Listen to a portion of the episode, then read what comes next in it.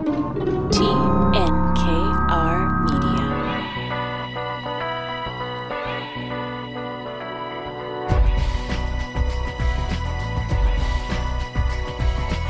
Welcome to today's Entrepreneur, a program about the entrepreneurial spirit that drives Quebec business, presented by FL Montreal. My name is Dan Delmar, along with my co-host Mike Newton. Hello, Mike. Hey Dan, how you doing? I'm good. How are you? Good, thank you. And today on the program, we have a young entrepreneur who has come up with a platform to really reduce a lot of waste and create some more efficiency in the manufacturing sector. Yeah, it's uh, you know, and, and, it's really good to see. Uh, we've had a number of them in the last little while. Is this this young entrepreneurial spirit? They're starting new businesses and, and, and reaching out. It's actually very encouraging. Felix Adrien Bélisle Dockrill is a president and co-founder of Grad4, and uh, he will join us in a moment. Plus, we'll talk about talent recruitment with Marie-Pierre Moreau from Pvisio. That's coming up later, and um, and we'll start with a with a conversation on talent and and how to uh, best manage your talent, especially as we head into happier times, hopefully, but the chance of, of more uncertain times is is always there, Mike. And um, this piece from Harvard Business Review you wanted to discuss uh, talks about uh, when your employee discloses a mental health condition. This is a really complicated topic, so something that I think mercifully we're all becoming more aware of. What is the process? You know, an employee comes to you and says, you know, I need a mental day off. You know, I I have X condition. Um, what what then is the obligation of an employer? Well, there's the legal side and there's the moral side. Uh, you know, obviously, at the end of the day, anything that has to do with mental illness um, is not visible, right? You break an arm, uh, you come in in a cast. Uh, you know, it's it's easy to prove you're having mental illness issues. Uh, you know, it's, whether it's depression, whether it's anxiety, and and you can't see it, and and and it creates. I mean, it's part of the stigma we've dealt with for a very long time as in our communities forget as employers just generally in the community and and i think this the whole covid environment is just is just blown up uh, the mental wellness and, and and mental illness issues that we are going to face and you know i kind of said to you a few minutes ago that we're not out of the woods yet. I mean, I don't even think we've even begun to scratch the surface on on the the epidemic and uh, sorry the pandemic's effects on mental wellness. What uh, what should employers do going forward to make sure this transition is as easy as possible? Because the offices are not going to go back to the way they were, uh, you know, exactly a year ago. There'll certainly be some precautions. There are still uh, health concerns out there, despite the fact that in a few months we'll hopefully um, most of us will be vaccinated. What steps should should I guess employers take to make sure those first few days, especially, are are pleasant? Well, I think you've got a number of things that you have to address. One is you have to be creating an environment of openness for dialogue, and, and, you know this goes back before the pandemic started in terms of dealing with mental health issues.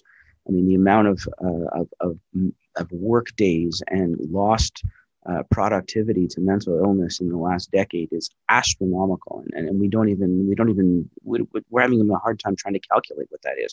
So imagine what that's going to be going forward. Our, our biggest concern is the moment we say go and we can go back into our offices, is how quickly are we going to be able to encourage people to come back in environments? I mean, there's going to be a lot of PTSD and and, and fear.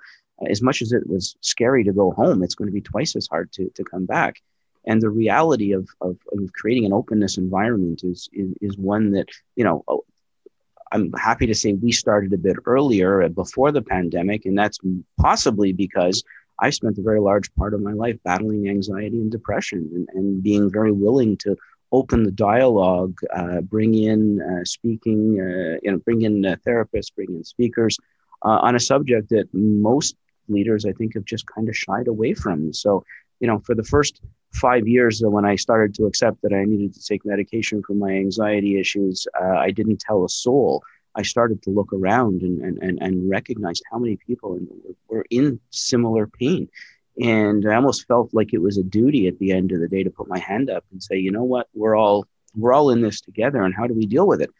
And I'll tell you, after, like I said, a lifetime of battling it, I still can't always pick it out somebody walks into my office to talk about it and as an employer your initial reaction is yeah really is that really what you're feeling like are you looking for a day off and i'm battling it myself so you know if i'm having a hard time with that how does somebody who's not necessarily open to it feel uh, that they can address it properly I think it's amazing, Mike, that uh, that you're so um, forthright about uh, about your own struggles. Um, it's it's brave and uh, it's certainly appreciated. It's something that should be more common, I think, among leaders in in the business community because it's a sign of strength. I mean, we all overcome uh, you know, challenges in some form or another. And um, yeah, I, I, think it's really great that uh, how open you are about that. Well, thanks. I, you know, I, I don't actually see it as brave. I see it as, as, as almost a duty at the end of the day to to raise the awareness without turning it into to, to drama and a big deal. And there's a very fine line in that. And and I think a lot of employers are going to face that as everybody starts to come back to work in some hybrid format. Uh, you know, just right now, a lot of us are on adrenaline. I mean, this is this this whole pandemic is it's people that thrive on adrenaline are actually doing very well in these environments. I'm almost worried about what happens when it's all over and, and, and do we start to crash our degree? And I think that's going to be the challenge ahead for most employers. The the uh, one challenge, and this is on the HR front, um, in a piece that that could be related, really, also uh, from HBR, when to take a chance on an imperfect job candidate, and in many cases, you know, that candidate may have a mental health issue, they may be suffering from anxiety, they may be otherwise uh, neuroatypical. When do you know when to take a chance on some of those different types of personalities? Well, I think you got to take a step back and look first of all at how you look at employment and how you look at trying to hire people. I mean, you know, for years, and when you're hiring in, a, in an environment where you're you're hiring people's character, personality, honesty, loyalty, they are not things that are easily measured in an interview process. Um, you know, and, and what we don't do is, is we're not necessarily data driven in the way we deal with it. And ultimately, at the end of the day, you know, if you're looking to fill a job, look at the people you have that are successful. What are the common traits? What are the common um, things that they bring to the table when you go to market that you want to replicate in, in somebody? There is no such thing as the perfect candidate. I mean, we've had this conversation time and again about well we're going to look for the perfect person and I, at that point you you're you're going to wait forever because it doesn't actually exist um, but you got to look at the characteristics. You got to look at what's needed to succeed in the job, and assess the candidates on those factors. You know, I, I kind of joke that um, you know we we have a terrible tendency of of reacting that uh, you know when you're really desperate for staff. You know, your first question is you put your hand to your wrist and go, "Hey, do they have a pulse?" Uh, two, will they accept? And are we desperate enough? And three, uh, you know, the, the common culture, certainly from an older perspective, is I don't care if they don't fit or not. Ultimately, at the end of the day, culture doesn't matter. I need somebody to do the job. I need a butt in a chair. Well, that's going to come back and haunt you at some point down the road if you're not dealing with it properly. And uh, Mike Newton, we have a young entrepreneur today who's, uh, again, um, very tech heavy and being backed by some interesting local partners. Felix Adrien Bélisle Dockrill is a president and co founder of Grad4. Felix, welcome to today's entrepreneur. Thank you very much. I'm happy to join the show. And Mike, another example, I think, of of uh, of a new wave of made in Quebec companies manufacturing. I've I've seen explode in in Montreal in recent months. This is a really good sign.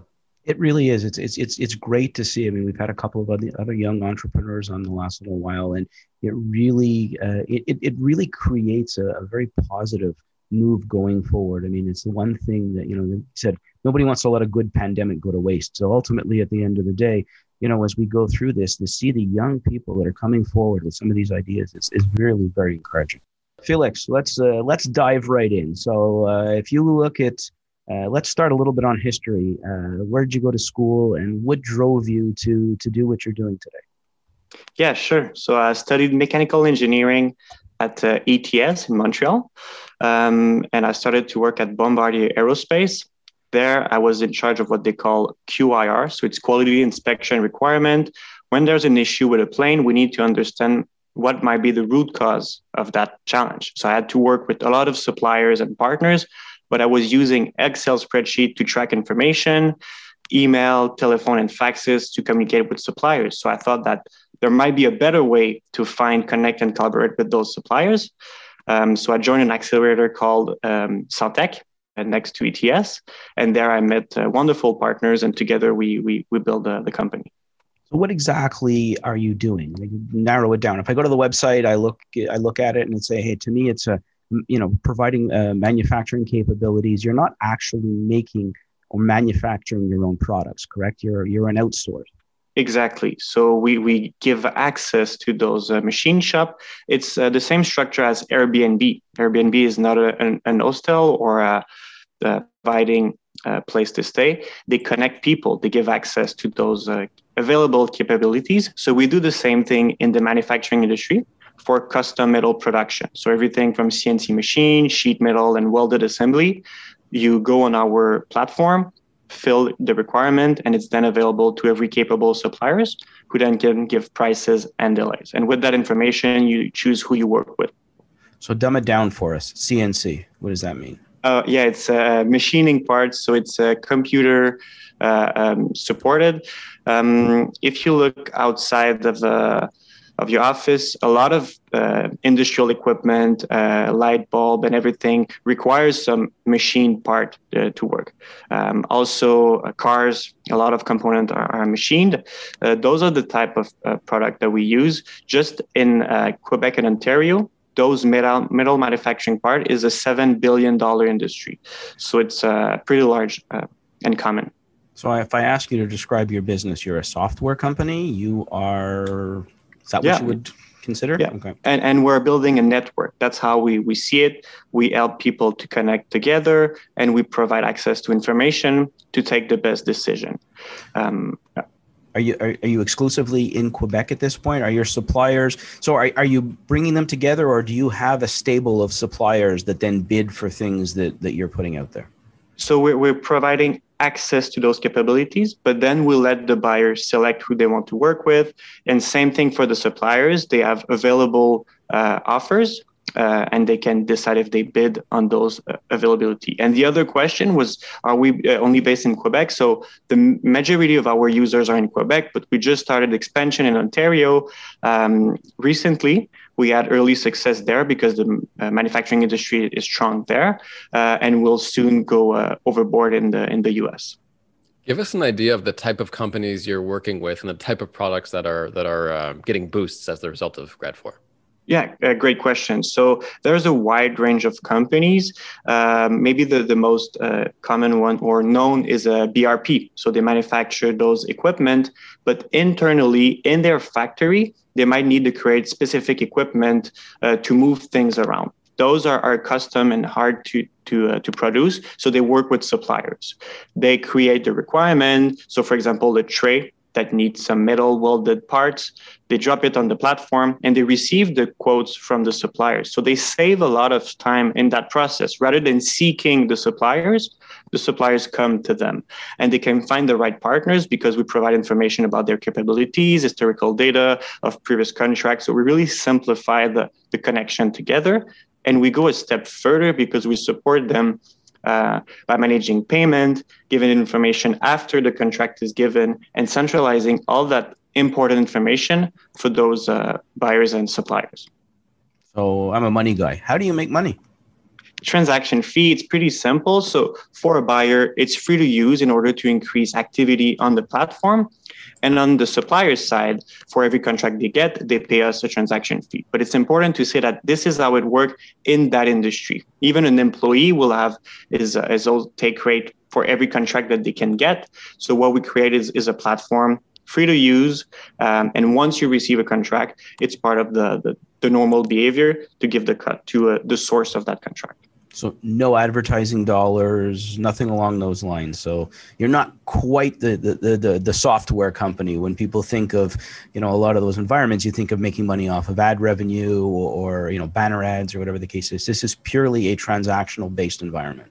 Exactly. There are other opportunities to monetize in the future. We will be able to create uh, market uh, trend, uh, other insight that could be sold. But our real focus currently is to grow the network, make sure we provide value, and we improve the product, which is interesting because we have an engaged community. They care about the product that they use on a daily basis. So they provide us feedback that we can leverage to create those new features that are requested.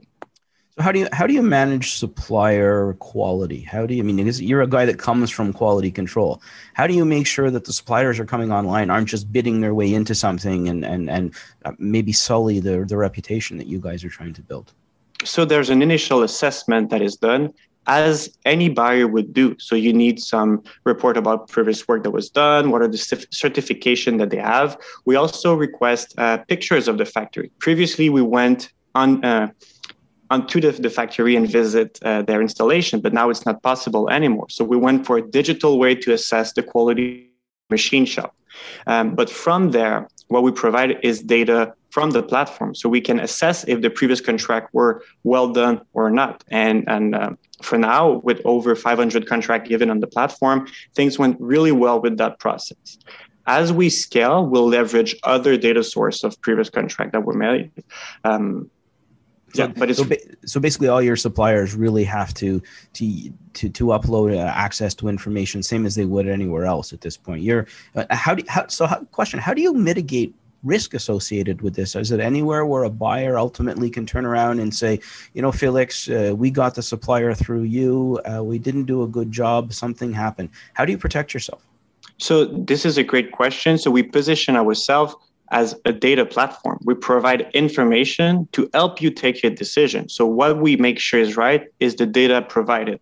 But from there, you're choosing your partner and you have to, to uh, manage the relationship uh, with them. So I guess if I go on site, on site, I mean the the contract is obviously available uh, on site, and I see what my requirements are. So if I'm a supp- I'm a supplier, I know I have to live up to certain uh, quality standards and uh, an understanding. And from a buyer's perspective, the reverse is you've protected yourself in that area as well. Exactly, and and we do a double-sided um, review. So the suppliers review the buyer, were they paying on time, were they providing the right information, and on the buyer side, they they assess the quality and the delays. Felix, how did all of this start? I mean, you mentioned Airbnb off the top. That must have been a big inspiration and um, and a big sort of selling point, especially with with younger entrepreneurs. Yeah, totally. In those type of environment, the goal is to create a network, uh, but you need some initial users to provide access to those initial users. Uh, so what we did before coding the first line uh, of code for the product, we went to visit some machine shop and say, hey, would you be interested in joining that network and will uh, give you access to new opportunities. Um, and at the time, we were selling early membership so they could access the beta platform before it's even available to the rest of the public. Uh, and that worked out pretty well. So we were able to sell those membership, build a small community, and with them, build the product that will be uh, required. What are your next steps? I mean, you talked about how you got this going, and you know, before you even started to code, uh, you seem to have a decent base going at this point. Are you looking outside of Quebec? Are you looking North American? Are you looking worldwide at some point? What uh, what what are what are the goals and the objectives? Yeah, great question. So uh, definitely, it's a worldwide opportunity because manufacturing is managed the same way it was managed for the past 20 years using Excel spreadsheet and uh, handwritten note. So a tool like ours uh, is definitely important, especially considering what COVID uh, highlighted. Supply chain need to be resilient. You need to work with the right suppliers at any given time. And those are the things that we can provide. But you also mentioned the, the size of the network. So what I've talked about is when we had like 25 suppliers. We now have over 200 suppliers, machine shop in Quebec. Um, we have early users in Ontario, and our goal is really to to build that uh, availability all across uh, North America. Quebec entrepreneurs are very eco-conscious. How uh, how much does this play into your business model? Because it strikes me that you're um, you're saving a lot of stuff from going in the garbage.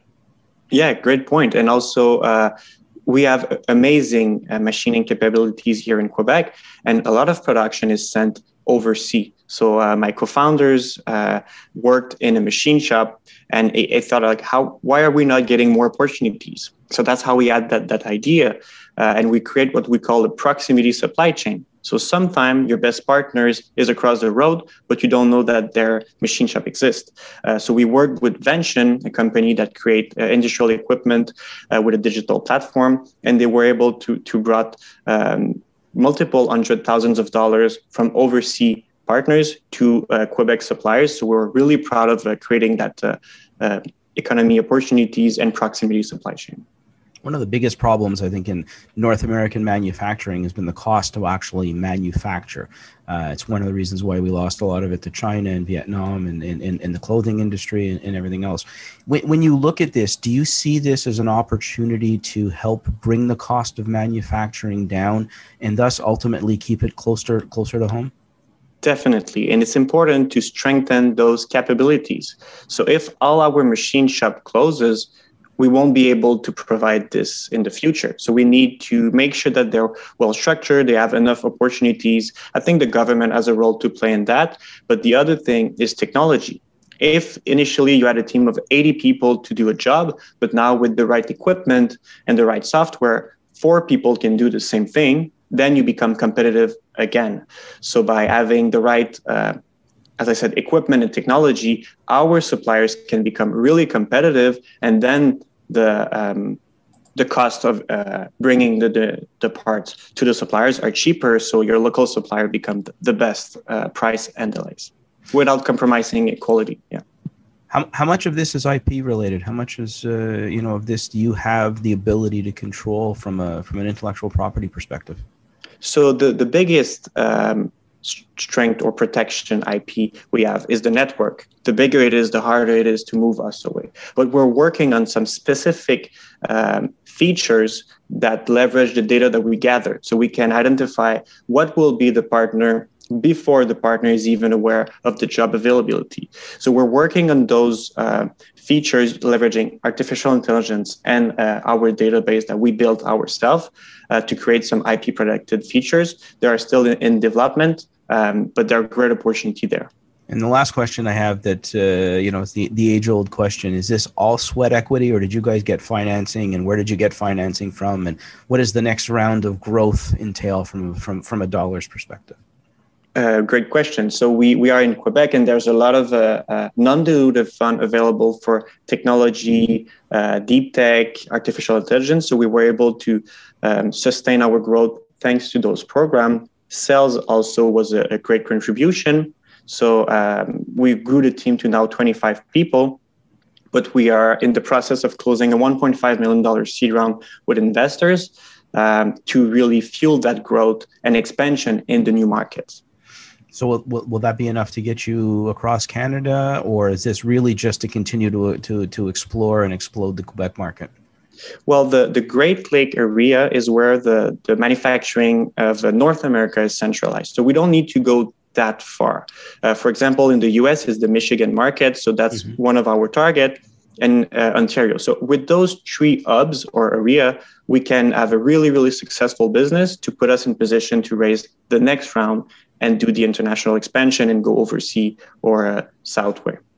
Too bad Donald Trump didn't have access to that. Maybe he could have kept some of the manufacturing here. yeah, he, he wished. so you, when uh, Felix, when you look at uh, you said you have some co-founders. You have 25 employees now.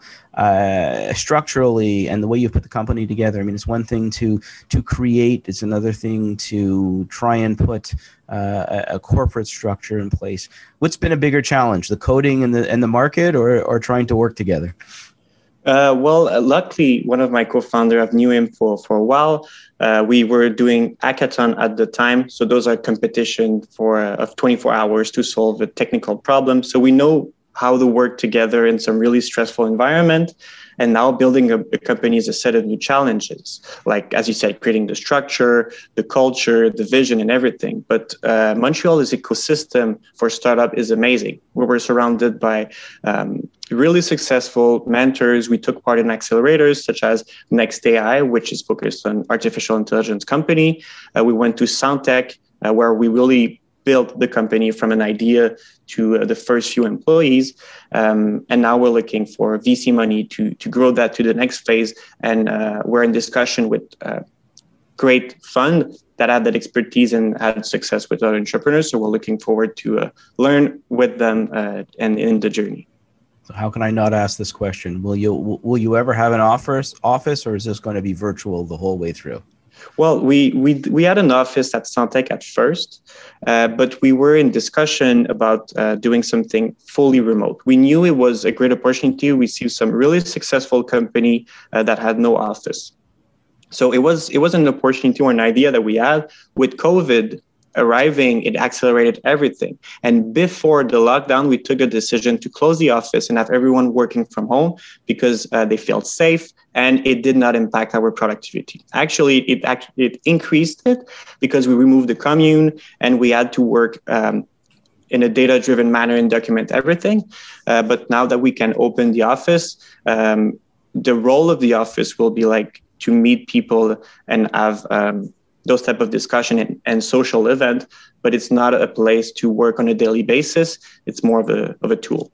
Okay. Felix, we're going to have your one piece of advice for today's entrepreneur in a few minutes. Thanks very much for your story. Very impressive. We'll have our one piece of advice for today's entrepreneur from Felix in a moment. Uh, Felix, Adrien Bélisle Dockrill, four names of grad four, and uh, he'll uh, he'll give us his final thoughts in a moment.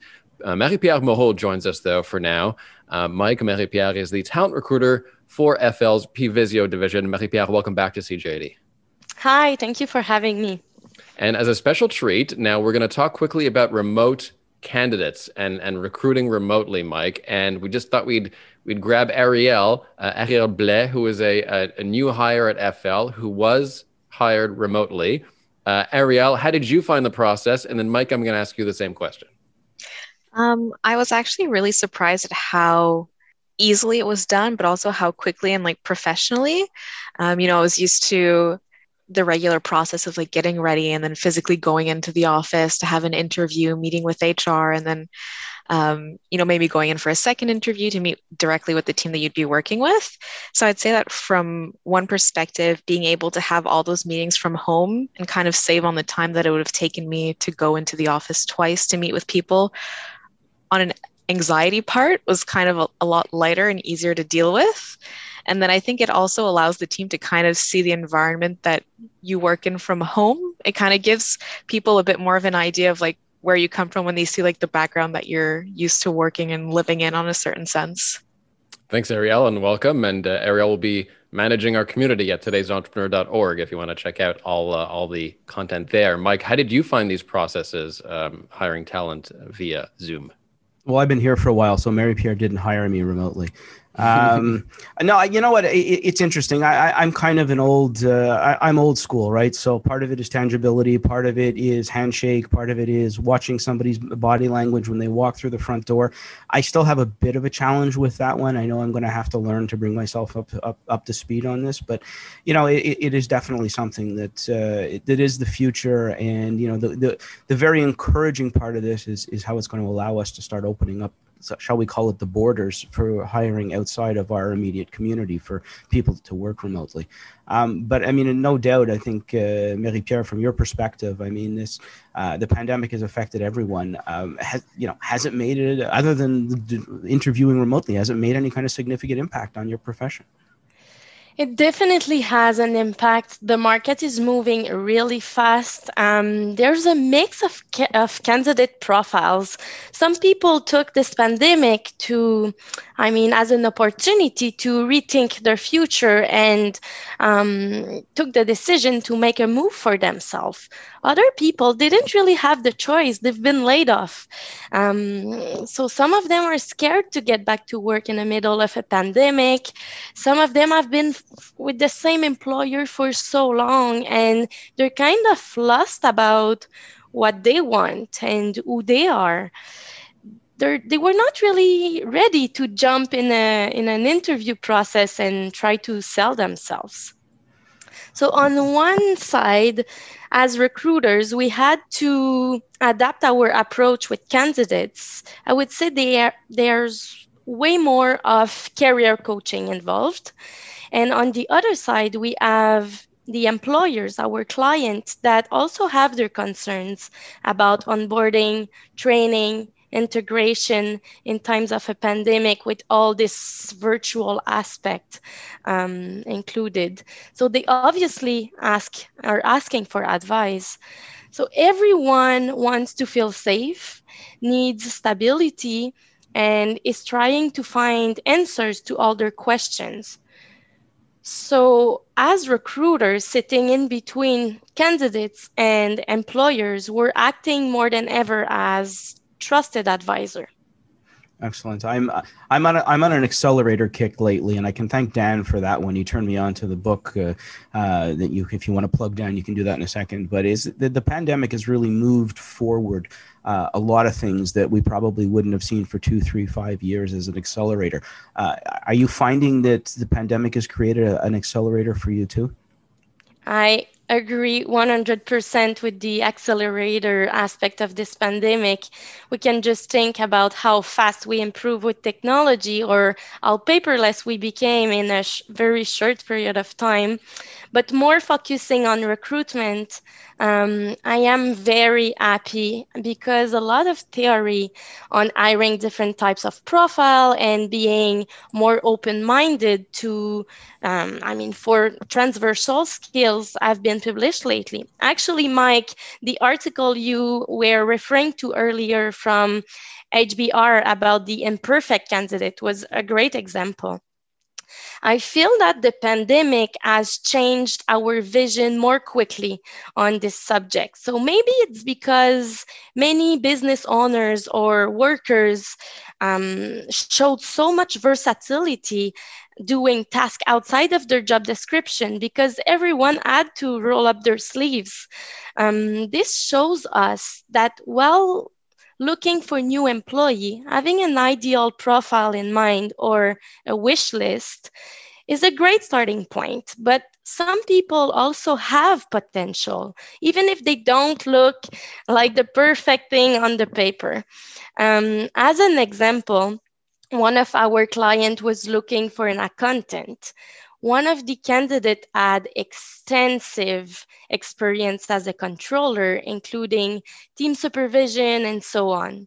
It would have been so easy not to contact him saying he was overqualified, but we contacted him and found out that he wanted he wanted to move down a level to focus on the technical side and wouldn't mind a salary drop because it wasn't his priority moving forward in his career. So we presented him to the client, uh, and they finally hired him because they were open minded and they, they understood the candidate's vision. It actually worked really well. So we were really proud and happy about that one. Um, so this way of recruiting is becoming the new norm as people need to feel recognized, valued, and useful more than ever if you keep these beliefs and values in mind, it will help you hire a great candidate, that's for sure.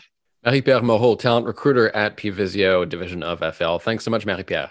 Thank you very much for having me. And Mike, by the way, that book we're referring to, and I want to take some time on the next show to talk about it. It's called Post Corona From Crisis to Opportunity from Scott Galloway, who you may have seen on Real Time with Bill Maher a couple weeks ago.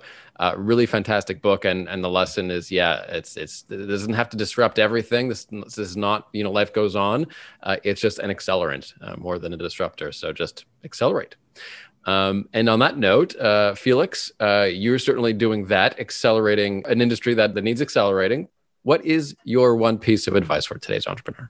So, when you start the company, you need to be really um, cautious about how you spend money. And so you work with interns or people that are not paid. But as you grow, this mentality will slow you down. Uh, so I would advise entrepreneurs to not be cheap. So hire experienced people that are willing to take uh, the opportunity of working with a young company and pay what they're worth. This will accelerate the growth um, at a much faster pace. So that would be uh, my piece of advice. Great advice. Thanks so much, Felix. Uh, from GRAD4, best of luck to you and to Marie-Pierre as well. We'll, uh, Marie-Pierre will be back on CJAD soon, uh, giving us talent recruitment advice. And uh, Mike, final thoughts on, uh, on our young entrepreneur today again, I, am fascinated by the the the encouragement of, of the new generation, and and I, and I'm gonna I'll leave you with one thought. We started to address this uh, internally uh, with our young professional group of what's being accelerated, and the discussion that's coming up is the uh, uh, the imminent uh, rise to fame of the Gen Zers uh, and what that's going to look like to the millennial group. So uh, they've identified it as an accelerant where they thought maybe this was going to be three to five years. It's actually upon us now. So, you know, it's nice to sit on the other side of the equation for a change and and not be the one being uh, being criticized. So hey, there's a lot of there's a lot of good stuff going on.